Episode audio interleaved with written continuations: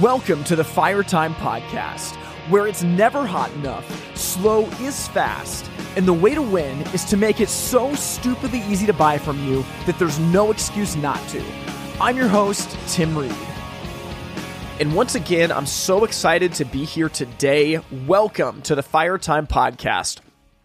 Well, in today's episode, we are actually going to be bringing back a past guest from a couple seasons ago and talking with Jon Fox from Vital Consulting.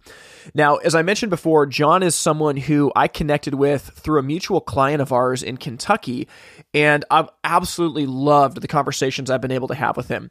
Today, we are diving headfirst into sales. And, you know, when the podcast first started, the heart behind everything was how do we make it easy for customers to buy from us. There's so much that we in our industry do to complicate the process, and we have to be able to simplify things if we want to give customers a good buying experience. And over time, as the podcast has evolved, we've taken on a lot more with holistically running your business and investing in people. How do you become a good leader? But I'm excited to be going back to the basics and talking about sales because at the end of the day, this is the bread and butter. And what I have found for most companies is that most companies just don't have any kind of a sales process. There's no direction given to a team member of how do they make a sale? How do they follow up on a sale? When do they know to give up on a lead? For that matter, what do you even do when a lead calls the store? How do you handle it? And this conversation with Jon is going to give you some amazing principles that you can put into place right away. So, as we jump into this, you're going to hear us talking about using a CRM. So CRM stands for customer relationship management. And a CRM you know nowadays it's a software system 30 years ago it was a rolodex but it's a way to categorize your opportunities and organize your customers based on which stage of the sales pipeline they're at and then you can plan the best way to follow up and close the sale of everything that i talk about when it comes to sales I believe a CRM is probably the most important. I mean, there's a lot of things that are most important, so don't don't pin me down on this, but the truth is that if your company does not have a CRM that your team is actively using on a daily basis, I'm not joking when I tell you that you can double your sales. I'm not joking. If you start using a CRM, documenting who you're talking to and when, you make notes about the conversation, you make notes about when do I need to follow up with them next? What's the upcoming promotion I need to talk to them about? You will double your sales straight up because you're going from something that is chaos to something that's organized. Now, I don't know if your install team can keep up with the increased sales, but your problem will no longer be a sales problem. It will be it will be something else. So, I'm going to jump out of the way and let you hear this conversation with Jon. I've got some thoughts on the back end that I want to share with you, and I'll tell you a story as well. But you are going to love this conversation. Get out your pen and paper. I hope you enjoy it. Joining me from Lexington, Kentucky is a return guest to the show. It's Jon Fox, an EOS implementer out of Lexington, Kentucky. Jon, how you doing? Doing fantastic. Thanks for having me, Tim. Awesome. I'm I'm super excited for this conversation. I loved getting to talk with you a couple seasons back about just the processes involved with the EOS system. And today's gonna be a conversation about sales specifically, but just in case someone listening has not caught your past episode and they're like, wait a minute, what is EOS? Can you give us a little snapshot of just kind of what it is that you do on a day-to-day basis with companies and, and what is the EOS system? Yeah, that's a great question. So EOS stands for the entrepreneurial operating system, and it's it's a model that we help leadership teams um, implement into their companies that helps them ultimately with three things we call vision, traction, healthy. So vision from the standpoint of just getting everyone in the business 100% on the same page about who you are as a business, where you're going, and what the plan is to get there. Traction meaning that we instill discipline and accountability throughout the, the organization so that when you look around, people are actually executing on that vision day to day. And then healthy, just meaning that we create healthy, cohesive, open and honest functional teams of people who love working together. So vision traction healthy is what we work with leadership teams to create. And the model consists of six key components of your business vision, people, data, issues, process, and traction. And the fundamental belief is that every business has 130 some issues at any given time that they're dealing with. But when you strengthen these six key components of your business, those issues fall into place because they're really symptoms of a root cause. Hmm. So when you strengthen the six key components, you're really getting better. You're getting a better organization because you're solving all of those symptoms. So that's the gist of it. It's there's obviously a lot more to it, um, but it the, it consists of practical, simple tools that help you to run your business more effectively. So good. And, you know, I, I, personally know at least one of the businesses that you do work with, and it's awesome to see just in real time the, the effects of what, what you're helping them do. In, in our last conversation, we ended it by talking about sales because you, you have a lot of background with sales in your previous role and, and also in, in what you do now specifically. And I wanted to, to spend some time today on just like what are some of the best practices in general when it comes to sales, but also about the organizational end of it. I think this is something that is just it's hard. The organizational side of sales does not come naturally for most people that like to sell. And I know you're going to bring a ton of value. Would you maybe talk about sales experience that you had in your prior career, and then I want to I want to move into what that looks like for you now. Mm-hmm. Yeah. So um, this conversation is extremely important, and we we learned this lesson. Uh, me and my previous partner, um, we started a business in 2008. It was a residential uh, service business providing high-end home technology services and solutions to homeowners. And you know the first few years we we really just would wing it you know? That that was my philosophy like go just be jon fox and be who i am and go in there and kind of just every situation's different. There's nothing that's the same. And so just kind of figure it out as you go. And we would we would do that and then finally we hired a business coach a few years into uh, our our company's history. And the first thing that he did was help us implement a crm and the reason he did that was because he saw all of the low hanging fruit because what was going on is that we would go with all these clients, we would get phone calls, we'd get emails. We'd have some people who would say, Yes, let's schedule the project, and some people who would say, I'm not interested, or no, not right now, or not respond at all. So there was all these different people out there in different scenarios. And we were just keeping track of all of it in our head. Yeah. Right. So we had all of this going on. And I remember I would lay awake at night. You know, it'd be one in the morning, and I'm sitting there thinking about all the things that I might have forgotten, like wondering what I've forgotten that might be important. Yeah. And so when our, our business coach came in and started working with us, he literally had us get everything out of our head, put it into put it onto a list, put it into a CRM, track what stage of the process that prospect or client was in, and it gave us extreme clarity. And we started making so much more money just because we were actually following up with people who said no no for now but may may be interested later right so just translating everything out of your head onto into a system was really helpful for us well, I think it's so important, especially for our industry now. We're in a spot where there's more demand than there's ever been. There's no supply. And for many people listening to this at, this exact moment, they're saying, I don't need more sales. And, and I get that, but that will not last. There will be a time where this thing dries up, you know, probably sooner than later, frankly. And and we need to be able to go out and be proactive. But before we get into some of the organization and process, so your approach to sales was, was very much like my approach for years. Like when you said, well, hey, I'm Jon Fox and this is what I do, right? That was kind of like me, you know, at, at, you know, 21, 22 years old of like, oh, I'm Tim Reed. I know everything about fireplaces. There's no process. Every single one's different. I just, I'm just going to go be me. And you can actually have a, a, moderate amount of success doing that. And I think that that's something that for many people listening to this, they might feel guilty about. Well, I don't have these systems and processes, and I don't have I don't have a you know, a form a, a formulaic sales process yet.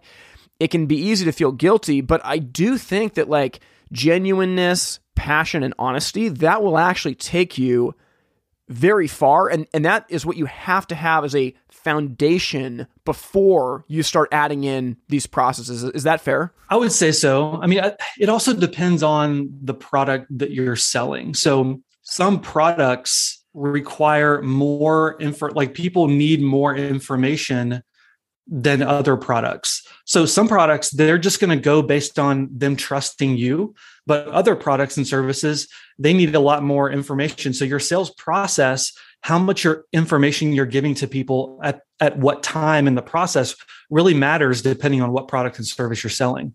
It's so true. You mentioned a CRM, and for anyone that's not familiar with that acronym, it just stands for Customer Relationship Management. And you know, a CRM 30 years ago was a Rolodex, right? You'd, you'd keep track of all your customers based on A through Z, and you'd have you know A through E marked as your callbacks for Monday, and F through, you know, whatever M is your callbacks for Tuesday. But today that's available digitally. When when that business coach had you implement a CRM first and foremost, why did it make such a difference? Because it took the guesswork out of following up with our prospects. And so, you know, we we used a system called Zoho and it was really good for what we needed at the time. But the the aha was that okay, we you know, I meet with a client and I give a proposal and I send the email with the proposal and I don't hear back. And so I follow up if I remember, but if I don't remember, then I don't follow up. Right. But in a CRM, after I send the proposal, I go into the CRM, go into that specific opportunity, and I set a task in advance that will come to my email three days later, or six days later, or 14 days later, or whatever makes sense within the context of that deal. And so on that future date, I get an email with my two, three, five, ten uh, different activities that I need to do that day in order to follow up with all of the people who are in my pipeline who haven't said yes and signed a contract yet. And so then if I if I go to that email and I I check that I followed up, I sent another email or I sent a text or I made a phone call following up on that opportunity, then I set another task Maybe they didn't respond. I need to set another task for five days or 10 days in advance so that I get another reminder to continue. Like our business coach basically said, follow up until they tell you no. Yes. Right. And and your your tendency is to say, well, I followed up once and I don't want to be, I don't want to be bothersome. And so they'll call me back when they're ready. Yeah. But the truth is, is that sometimes you have to earn their business and people may be getting quotes from other people but if you're the one following up consistently one you communicate professionalism and two you're showing them that you want to earn their business you want to do business with them yeah and sometimes that really matters to the client because the average contractor out there like even after after they have the job they don't get back to you yeah. right yeah. So if you can show that you run your business like a business, it stands out. And so follow up, even in the sales process, says something about your company. I love that. There's so many directions that I want to go, but maybe the the first one is I mean, I, I think about in the past when I've hired people, in general, I don't hire someone unless they follow up with me. Like in general, when someone gives me a resume, I don't call them. Right. And I, because I, I, want to see do they want this enough mm. to follow up. Now, that's a little bit different than someone buying a fireplace or, or hiring a coach for their business. But the, but the idea is there that when someone follows up, they are showing that I'm serious about this and and I want you to know that I'm serious about it. The other thing is, you know, I feel like I, stumbled upon a, a CRM really by accident, out of necessity. That for years I was a quote unquote natural salesperson, which meant I thought I was better than I was, and I wasn't organized in any way, shape, or form. So as, as good as I was, I was I was probably leaving at least like thirty to forty percent additional sales just on the table because I wasn't I wasn't pursuing anything. And this is probably going back 10 years. All of a sudden, it just hit me like a ton of bricks. I've, I've got to start keeping track of this. And so it just started with an Excel spreadsheet that morphed into using like a complex Google Sheets system. And, and, and now I, I do have a, a CRM system that me and my team uses. But just the simple idea of getting a customer's information into, into a place where you can look at it and you can look at your latest notes. When did I follow up last? What did we talk about? That's all unbelievable. But to me, the most important thing is understanding the stages of the pipeline. Mm. And if that's new for anyone listening, you know, in the fireplace space, our pipeline's really simple. For most companies, it's probably going to be four steps. Step one, you receive a proposal. Step two, you schedule an appointment for someone to come to the house. Step three, you complete the appointment, which means that you finalize the bid. And then step four, the job's either won, lost, or it's put on hold. And for, for most businesses listening, that simple sales pipeline, I, I think it can transform the way that you approach sales because now you're not always asking for the money. You're just looking at what's the next step in the process, right? So to understand, okay, this customer walking in the store, they're actually at stage zero. They don't even have an estimate. So my goal, the conversation, is to get them an estimate written up. And now that we have the estimate written up, I want to, you know, overcome any any objection or fear that they have and our goal is to try to schedule an appointment for the house. I'm not asking for the money yet. This is, this is assuming that you do free and home visits. So now I go out to the house and now I'm going to finalize the bid and now I'm going to ask for the money because the next step is that they buy. But just that simple organization of just breaking it down into steps and moving systematically through that, it's unbelievable, isn't it? Yeah. And you know what, what it also does is it provides visibility on where everything is in your sales process. And so what that can do a couple of things. One is it can actually comfort you when you might be afraid of sales, like your your current sales status. Like you may be thinking, "Oh my gosh, like what's going to happen or do we have any money coming in next month or in the next quarter?" Well, you can go to your CRM and you can literally see all of the all of the different opportunities in the pipeline. It can it can comfort you. On the other hand, it can also um, kick you in your butt when you look at it and you see that you've got four opportunities and you've got all these guys waiting around for for work next week or next month. Yeah. Like, man, we need to get out and sell. We need to make something happen. Like, we need to go into triage mode here, right? So it gives you visibility, but also one thing I've I've seen is that having that visibility, it also gives you the opportunity to go in and, you know, especially if you have a sales manager, to go in and say, you know what, what's the low hanging fruit right now in our business? You know what, there are 50 people that we've met with who have not made a decision yet. Like, what can we do today? What can what can we do this week to move the ball forward with even 20 of them or yeah. 10 of them? Like, what can we do? And so it allows you to t- take a step back and start start using creativity to move people through the different steps of your process. That's so good. One of the things that, that we would do is I would always look at our team's CRM to determine what types of products people were interested in.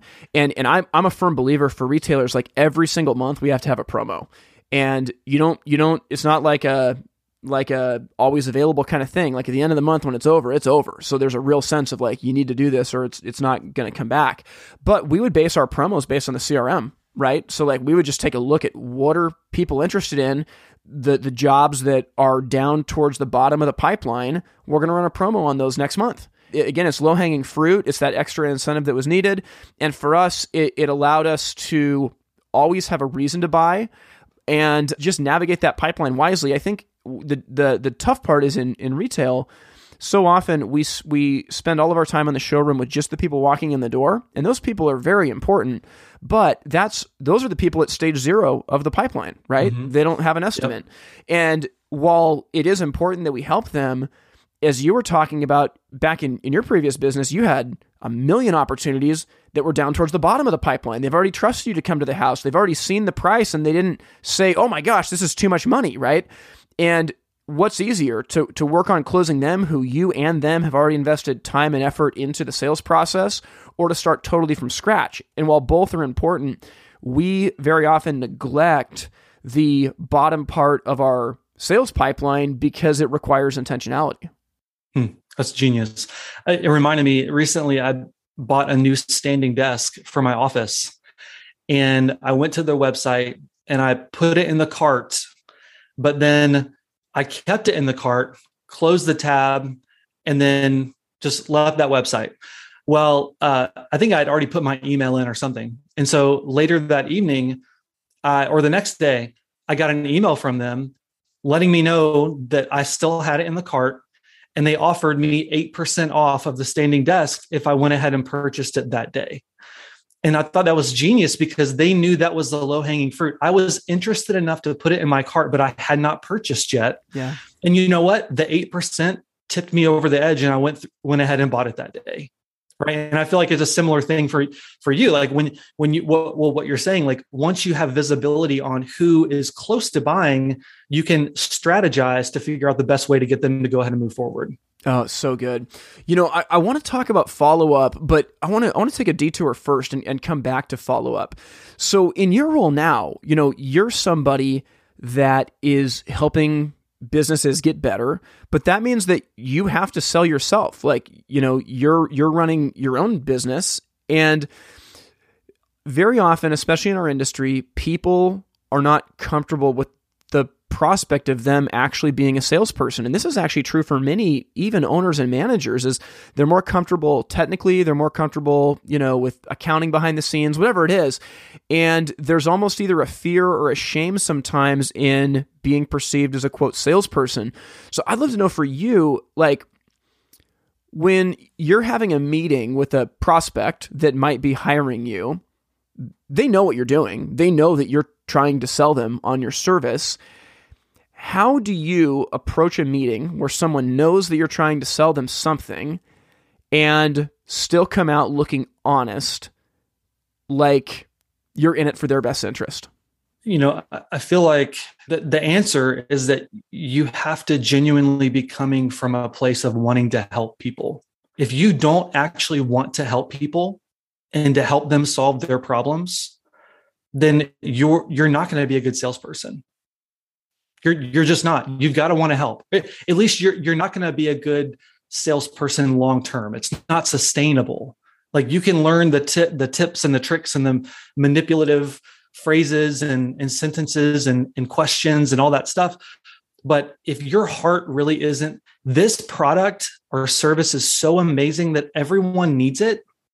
And like, I just want as many people as possible to have their problem solved with my product or solution. Like, then you're not going to be successful. Selling is giving value and adding value to other people's lives, improving their lives. That is ultimately selling. And where people don't want to attach themselves as a salesperson is through all of the stereotypes of selling, you know, used car lots and, you know, whatever it may be, like the sleazy, um, icky part of selling that we're all familiar with. But selling is the super admirable thing. Like the world doesn't go around without salespeople. Like everyone is selling all the time, whether it's in your marriage or whether as a parent um, or as a friend. You know, you're selling your friends on going and grabbing coffee. You're selling your your kids on obeying what you say. You're selling your wife on how to spend this extra five hundred dollars. Like you're selling all the time, but we attach a sleaziness to it when it comes to business. But at the end of the day, like if we're out to just help people, then sales is amazing. I love that. One of the things that I think about in you know my my life has changed and that I'm I'm no longer working as a retailer now I, I work with businesses and for me I feel like going into a potential sales conversation or even a negotiation in general one of the first things I usually try to say is like hey look I'm just going to lay my cards on the table this is what I'm trying to do you know whether it's you know I really think that we can help your company go from X to Y. And the way that we can do that is by having your sales team start doing this and this and this and this. And here's how we can come in. We've done this with other companies, right? And we talk through that. And then we'll say, and, and it is going to cost you. There's going to be an investment of, you know, whatever it is, X amount of dollars or, but what I've found is that by showing just transparency and like, look, this is what I'm trying to do. I think that we can help you go from X to Y. I think that that is really awesome. Like, uh, and uh, with all this stuff, you can take it and try to manipulate people with it. But I'm just imagining, like, you know, if someone's on the the retail showroom floor of a fireplace store, and you and you really talk to them to understand their problem and the, and the pain that they're experiencing, whether you know metaphorically or or literally, and you can just say like, "Hey, Mrs. Smith." Oh my gosh, I totally understand that this is what you're going through. I'm just going to lay my cards on the table. I think that we can help you go from X to Y by doing this. And and you're gonna have to take what I say with a grain of salt because I, I know that I know that I've got a dog in this fight, but we've helped a lot of other people, and I think that we can help you too. do you have a couple minutes for me to explain this to you? To me, that kind of an approach is just really healthy. And I, I imagine it's what you do with your clients as well, right? Totally. Yeah. I mean, one of the other implementers, actually, she's the head coach for all of us implementers. And she sent out a video on Slack recently, and it was phenomenal. But she talked about her journey and how when she got into EOS, she, you know, she had a background in sales and she could sell like crazy. And she started selling EOS and signing up clients, but then they started dropping off. You know, she got a bunch of a-holes like all this stuff. And so she realized that she needed to get out of the convincing business and into the curiosity business. Mm. And I feel like in sales, getting out of that, I've got to convince them, convince them over and over and over again and like beat them down with with information. Like getting super curious about their life, about their problems, about their preferences. And when you ask enough great questions and you draw out their their frustrations, their desires, their dreams, like you're going to instantly start recognizing how some of your products and solutions are going to help them solve that and accomplish that.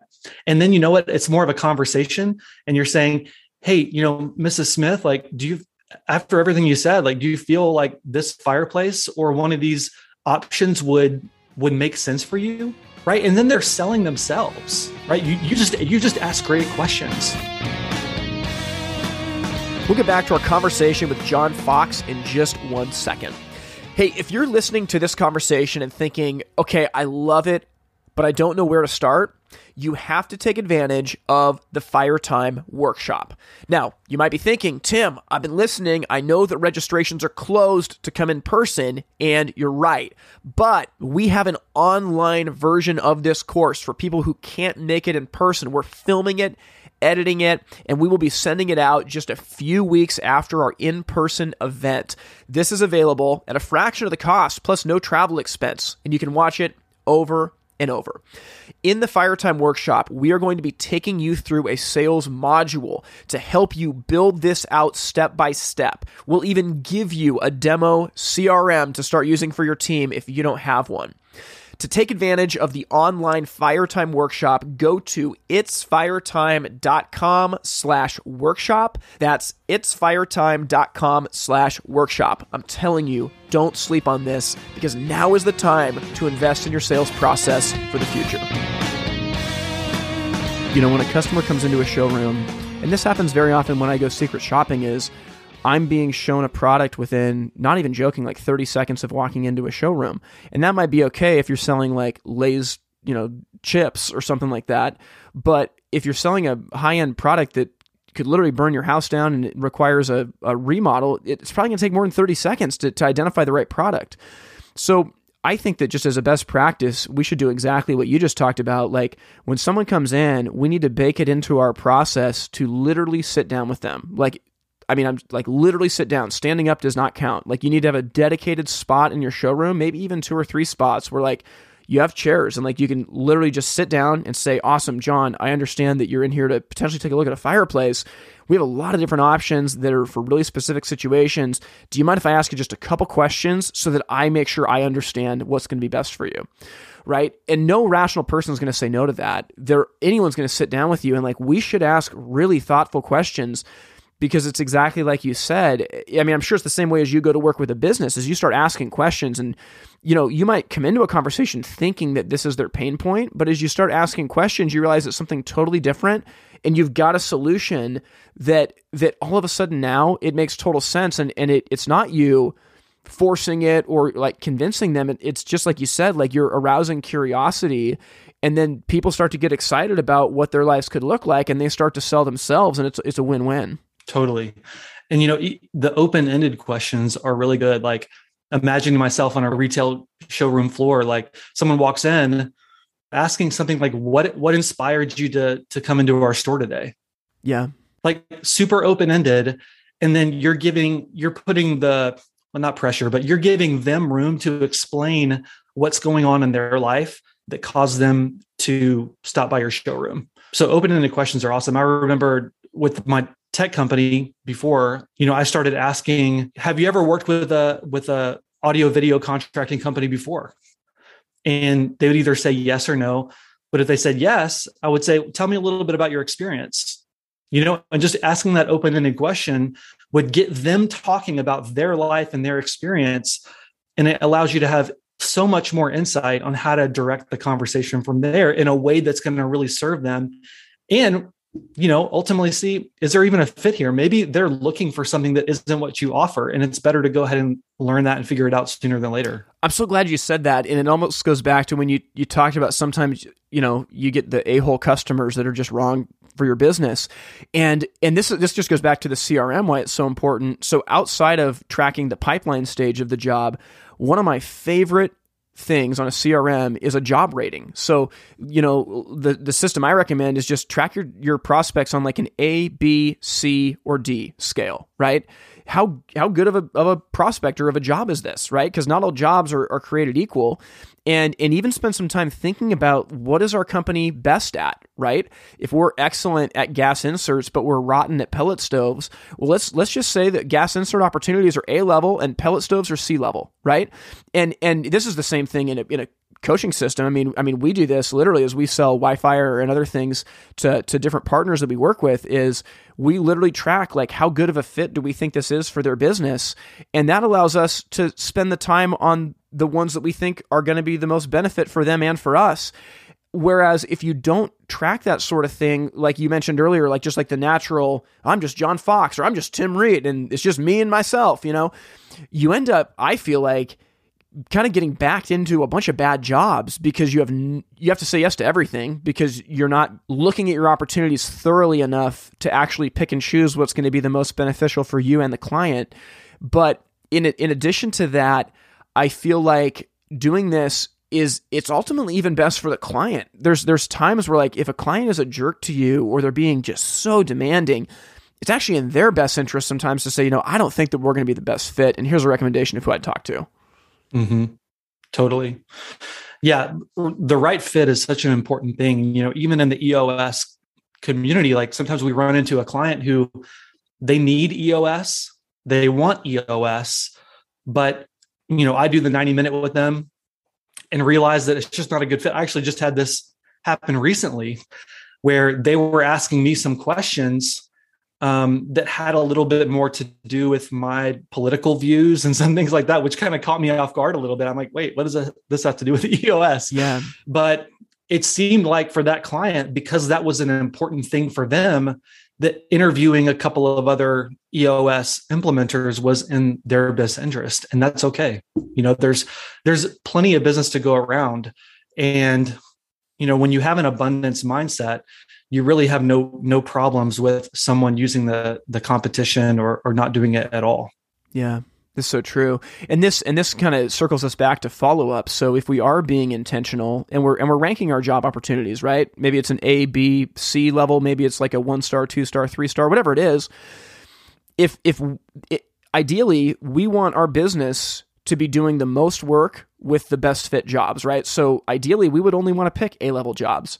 So when it comes to us building a follow up process by ranking our job opportunities, well, perfect. Let's follow up with the A and the B level stuff. And the C and the D level, we're we're gonna just let that come in. It's only gonna be if things really start like we really start to get desperate that we might take a look at that. And I found most of the time you never run out of A and B level opportunities. Like you said, there's always work out there. And that takes me into a follow-up process. Like, what is what does a follow-up process look like for you? It depends on where people are in the process. But for me, it's you know, EOS, it's very relational. It's it's just really about building trust and building relationships with people. And i've learned that different industries and different products and services have different sales cycles. And so some sales cycles are like days or weeks. For me though it could be months or even years. Like just recently i was having a conversation with someone that the conversation started two years ago but now they're primed and ready for a follow up conversation. But it was because I set activities to once a quarter just check in with them and see how things are going, or schedule coffee, or send them a book that I thought they might be interested in learning about. Right. Just just continuing to follow up and continuing to add value as best as I can. And so for me, that's the way it looks. but you know when you have a business that has a higher number of prospects you might have hundreds or thousands a month or whatever it may be you can achieve the same thing with email funnel campaigns right yep having you know your five or six to ten emails and you put their email in there and it continues to add value um, and stay in front of that client on an automated level without you having to do it. So there's lots of ways of staying in front of the client afterwards. It just depends on the industry you're in. Yeah, you know, it's so funny you talk about the email. I, am such a believer in email marketing, and and we use that in the early days of Wi-Fi. And people would say like, oh, like every customer is different. Like I can't use an automated campaign. They're gonna, you know, think it's spammy and stuff. And we just didn't experience that. We we would use follow up campaigns after a customer got an estimate to move them into an in home visit, and it I mean it was unbelievable how it worked. And you don't get all of them, but man, you get a lot more than if you didn't do anything. And I like what you said about sales cycle too. So for a retail sales rep listening to this, it's probably a short sales cycle. In general, people buy a fireplace usually within their first two to three weeks on the market. There, there's there's a, there's definitely nuance to that number because there are projects that drag out, but it's a much quicker sales cycle because usually people have a need. My gas fireplace broke.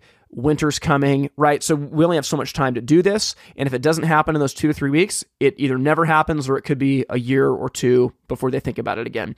So you got to strike while the iron's hot. And and I would say for anybody who's listening, you know, number one, we absolutely need to be writing up estimates in the showroom so that we can present the the pricing right there and, and be able to have that conversation face to face. And now we would capture contact information, but we should be calling people honestly within like four or five days and and even helping set the expectation. So if you when someone leaves the showroom, just saying, when should I follow up with you? And let the customer tell you and then actually do it. But it's it's not uncommon sometimes to follow up even every two to three days, as long as you're giving value, as long as the customer is either asking for that or giving you permission. The other thing that I'm thinking about though is that let's say that you sell to a builder. Well, like you said, Jon, that could be a two year sales cycle. If you have a builder that does, you know, 250 homes a year in your community, that's a major thing to win, and that's going to take time. They don't just switch vendors, you know, on a on a whim. So, like you said, sending them a book every quarter, you know, stopping by their job sites, just little things that you can do to be following up, not just saying, hey, have you thought about switching vendors? Hey, I, have got a great deal this month. Like, actually putting an effort to give value is incredibly important. Same thing for, for sales reps. I think for many sales reps in our industry, there are a lot of prime dealers that could be selling your products, but it's not going to happen through you just coming in and saying, "Well, here's the latest thing that we that we got. I got this great, you know, 5% off, you know, your normal multiplier this month. It's it's got to be you coming in really probably for the long haul and showing that you are a partner to actually give value and, and help them grow their business. So whether it's a sales cycle that is three weeks and you have to follow up a lot more frequently or two years and it's more infrequent, either way, there needs to be like a dedicated rhythm, right? You got to carve it out, don't you? Mm-hmm.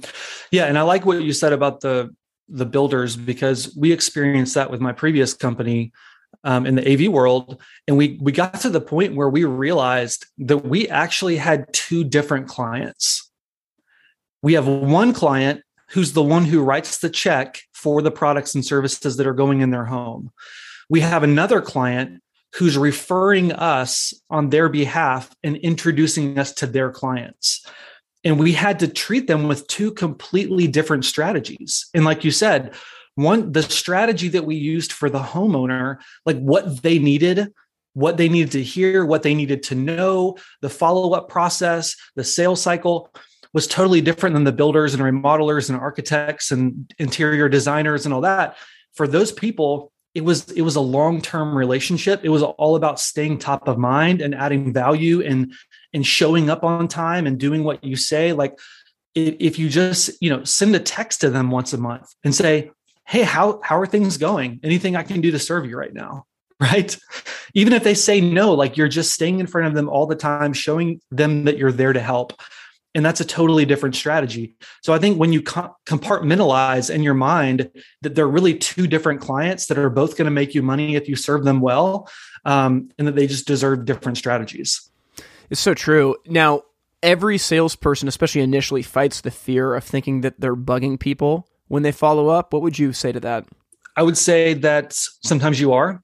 and that's okay. Sometimes you're not. But at the end of the day, you know, I heard this on uh, Robert, whatever his last name is on Shark Tank. I remember one time he was talking to one of the companies that he invested in, and they were struggling with this too. And he said, he said, you don't need more friends, you need more clients. And at the end of the day, the, the fear of bothering someone is coming from a place of being afraid that they're not going to like you. And when you're a business owner and an entrepreneur, you have to get past that fear because you don't need more friends. You need more business, you need more money, you need more profit in order to continue to grow, to serve and help more people. If they're bothered, then they can say stop bothering me and then do it. But until they until they tell you no, like just assume that they're okay with you following up. It's a, it's just a simple mindset shift. I I totally agree. You know, they will like people have no problem letting you know when they're bothered with you. And frankly, it it in all of my stories of follow up, it has very very rarely happened to me that someone has actually said, "Please stop calling me." In general, you know, they'll just say, "Oh, you know what? I bought somewhere else," or you know, we just put the project on hold and we're not going to do anything for a few years, right? But for us to just give up on it, I mean, everyone's got these stories of you know, magic clients that just show up at the retail store just ready to buy.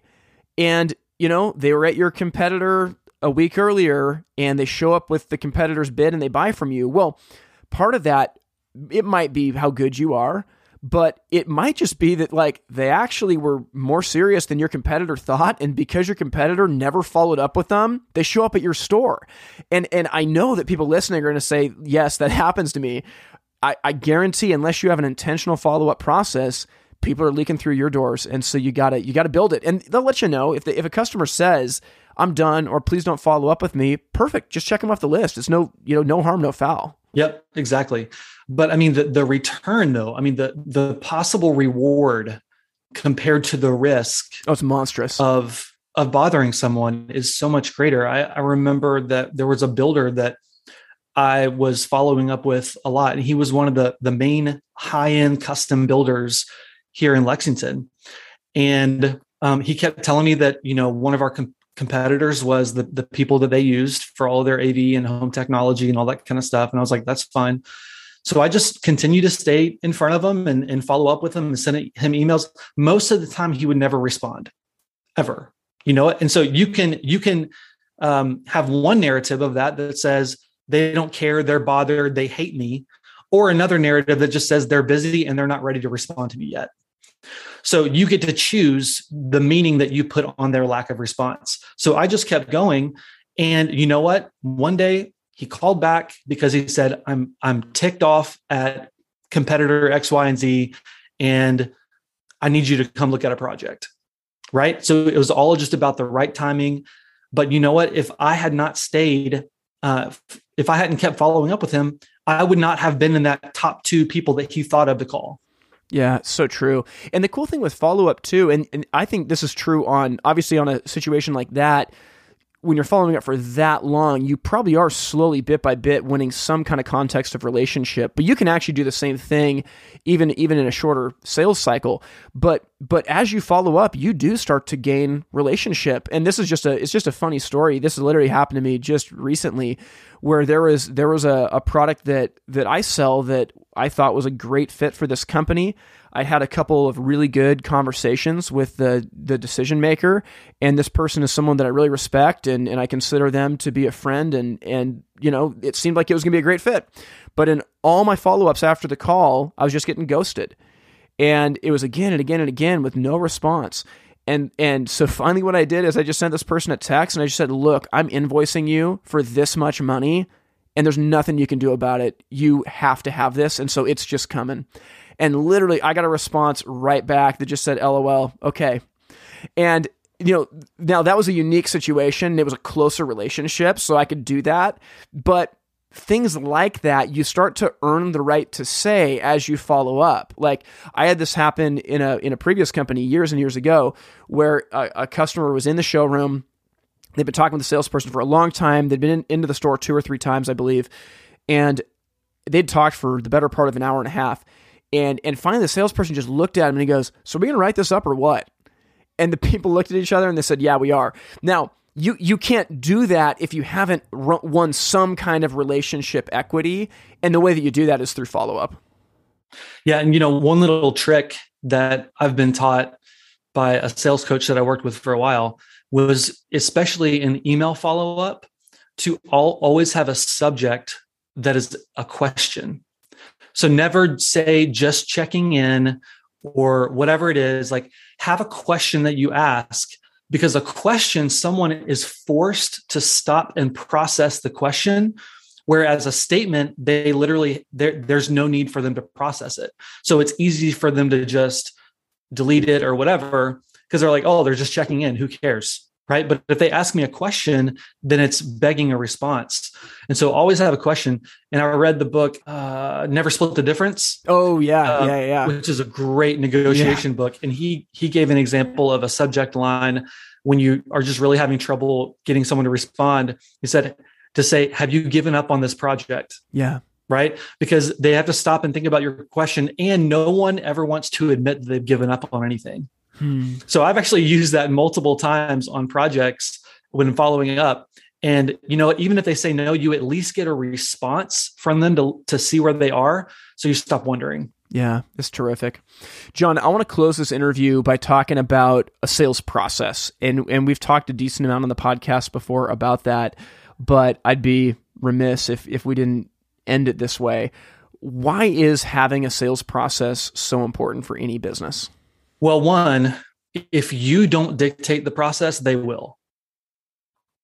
They just will. They they will they will drag you along. They will tell you how the process is going to go, how the meeting's going to go, what you're going to talk about, when you're going to talk about it, who's going to be there, who's not going to be there. They will they will give they will dictate the entire process if you let them. But when you confidently come in as a salesperson and you say, you know, first we're going to do this, then we're going to do this. This is what we're going to talk about. This is how long it's going to take. Here are the things that I'm going to need to know. Here's who needs to be at this next meeting. When you have all of those things ironed out, one, again, it shows professionalism. Two, they actually feel more comf- comforted and safe because they know what's coming and they know that you're in control of the situation. And three, you're able to then go and insert the right questions at the right time. When am I giving them pricing? When am I asking this question? When am I, when am I getting this thing out and showing them this?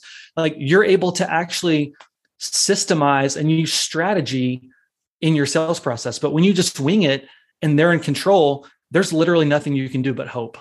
Yeah, it's so good. You know, always knowing what's next. Like you said, it, it shows confidence and it shows professionalism.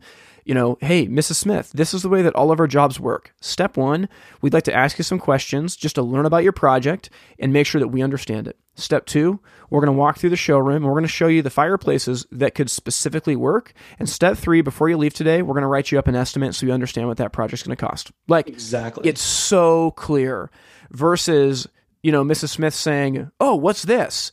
And because you didn't set the tone, you don't get to ask any questions because you're already now looking at a product and now you're backpedaling because wait a minute, do you have this in your house? Oh, no, you don't? Okay, well, we actually want to go over here wait a minute, but but I liked this one. Oh yeah, I know, but but that's not going to work. Now we have to come over here. There's so much friction that happens when we don't have a sales process, as opposed to just like step by step by step laying it out. And and that's true, you know, in, in your world, whether you're selling your own services as a as a business coach or whether you're, you know, on, on the floor selling retail fireplaces. I, I love that. Yeah, that's awesome. I was gonna say, so what do you what do you feel like are the characteristics that make up a good salesperson? Oh man, gosh, you're putting me on the spot. You know, I think it is being able to face your own fear. I think that I think that that facing your own fear requires a couple things. I think that it's tough to face your own fear without humility because if you can't admit you're afraid, then you're probably not very humble. So being able to admit I am afraid of this I think that that shows humility, but not stopping there. Actually saying, I am afraid of this, but this is what I'm going to do to to overcome it.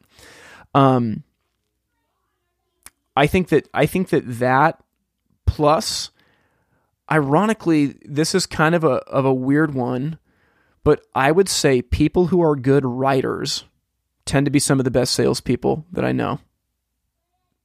And those are kind of you're you're catching me off guard, but those are two things. Like if you can look fear in the face, and the reason I say if you're a writer, because to be a good writer, you have to organize your thoughts. Okay, I'm going to write. You know, we are talking. You write. You wrote a couple articles for the Fire Time magazine. To write an article, you have to say, okay, here's the here's the the main idea I want it to be about. And in this first section, I'm thinking about making this point, and that's going to lead to the second section, which is this point, the third section, which is this point, and then I'll put a conclusion on that addresses the whole thing. When you can do that, your mind is organized enough to be able to follow a path, not just be willy nilly. We're just driving wherever the road's going to take us. So to have somebody that even if they aren't that great at talking to people, even if they've never had sales experience before, if they are humble enough to admit when they're afraid and are able to look that fear in the face and have an organized mind in the way that they communicate, I think that that's what makes a good salesperson. I don't what would you say? Yeah, I would agree with that. I, I think that someone who knows how to ask great questions, someone who's someone who's humble, and you know, I think that going back to the topic of this conversation, someone who's willing to follow a process. One thing I've learned is that most of the time people associate great salespeople with extroverts, but sometimes extroverts are more likely to rely and depend on their personality to, to win sales rather than the system to win sales. And so I've seen a lot of introverts who are more willing to just follow the steps, are a little bit more scientific, analytical. Like sometimes those people make fantastic salespeople because they understand the process, they believe in it, and they follow it. And they they don't rely, you know, it, it's the whole e myth, like letting the systems run the business and the people run the systems rather than being 100% people dependent. And extroverts oftentimes are the people who just want to go in there and just wing it and and use their personality. So um, people who follow a process, people are humble, people who ask questions, and I think people who just really, really genuinely care about people. When you genuinely care about connecting with people and helping solve their problems, like people are going to trust you. And you know the saying, like people do business with people they like, know, and trust.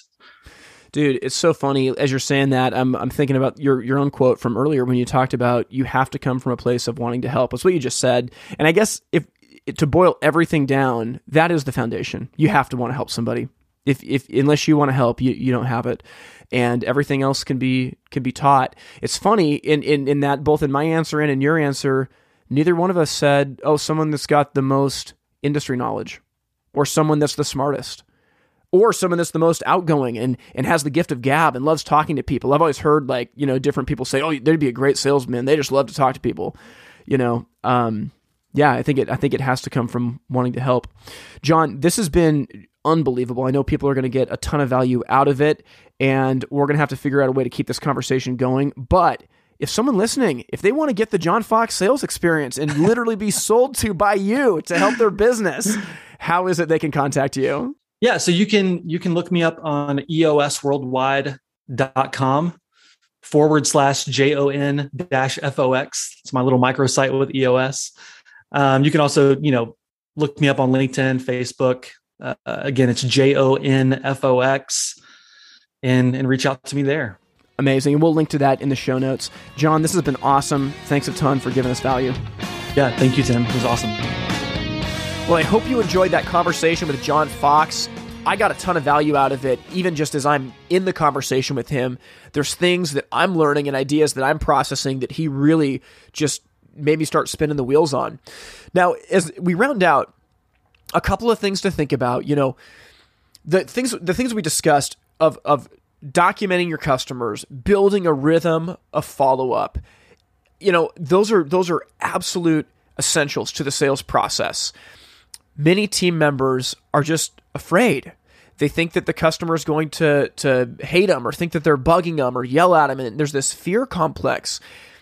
It's just not true. If you care about your customer and build a relationship with them, follow up is not an inconvenience. At the very worst, they're going to tell you, hey, I'm not interested or I went a different direction. thanks for touching base with me. I mean, really, if you build a relationship with your customers, that's the worst they're going to say. But most of the time, they're going to say, you know, yeah, we're still thinking about it, but XYZ came up. And you can jump in and say, okay, I, I, totally understand that. When would be a good time for me to call to start talking about the project again? And you can continue it from there. You know, at, at its core, and, and I love that Jon hit this as we got into the meat of the interview, sales is about service. You know, he is actively looking to give value to his clients, whether they work with him or not. He's trying to give them value when they sit down for an initial consultation. I mean, if you're listening to this, you should just call him for an initial consultation because he's going to sit down and talk to you, ask you questions about your business, and give you insight that is probably going to help you quite a bit, even if you don't end up working together. And this is something that as, as me and Grant have, have worked with companies as well, that we always try to think about when, when we're talking with someone initially or we're scheduling a, a Zoom call before we officially start working together we're always thinking, how can we make them walk away thinking, I got the better end of this conversation? I got the better end of this deal, right? When we actually move forward in like a an actual agreement together to start working or consulting or, or coming out to a business, our goal is that they walk away thinking, man, I, I, I can't believe that I got this out of it. And all I had to pay was X amount of dollars, right? when you look at sales as service, it really changes everything. When you start thinking, how can I give the clients so much that they walk away feeling like they got the better end of the deal, especially if we don't work together? I mean, I think that that spirit of generosity is so key in the sales process and it will lead towards future opportunities. You know, this just happened to me, man, just a week ago or so, but I got a call from a former team member of mine and he had been out of the industry for about a year and a half. He got hired at another retailer, and it sounds like it's a really good opportunity for him. And he said that when he came in, he didn't realize what he knew. On his first or second day, he started organizing his desktop folders based on different pipeline stages and job types and for different customers. And he started building a basic CRM system just in a spreadsheet. And what he was telling me, he called me and he was like, Tim, I had I had no idea how important this stuff was at the time that we were talking about it back when I worked for you, but this was everything. Apparently the owner of the business came in and just couldn't believe it. And and and my friend was just like, I mean, how do you not do this? Like, isn't this just how you organize jobs? Isn't this just how you organize customers?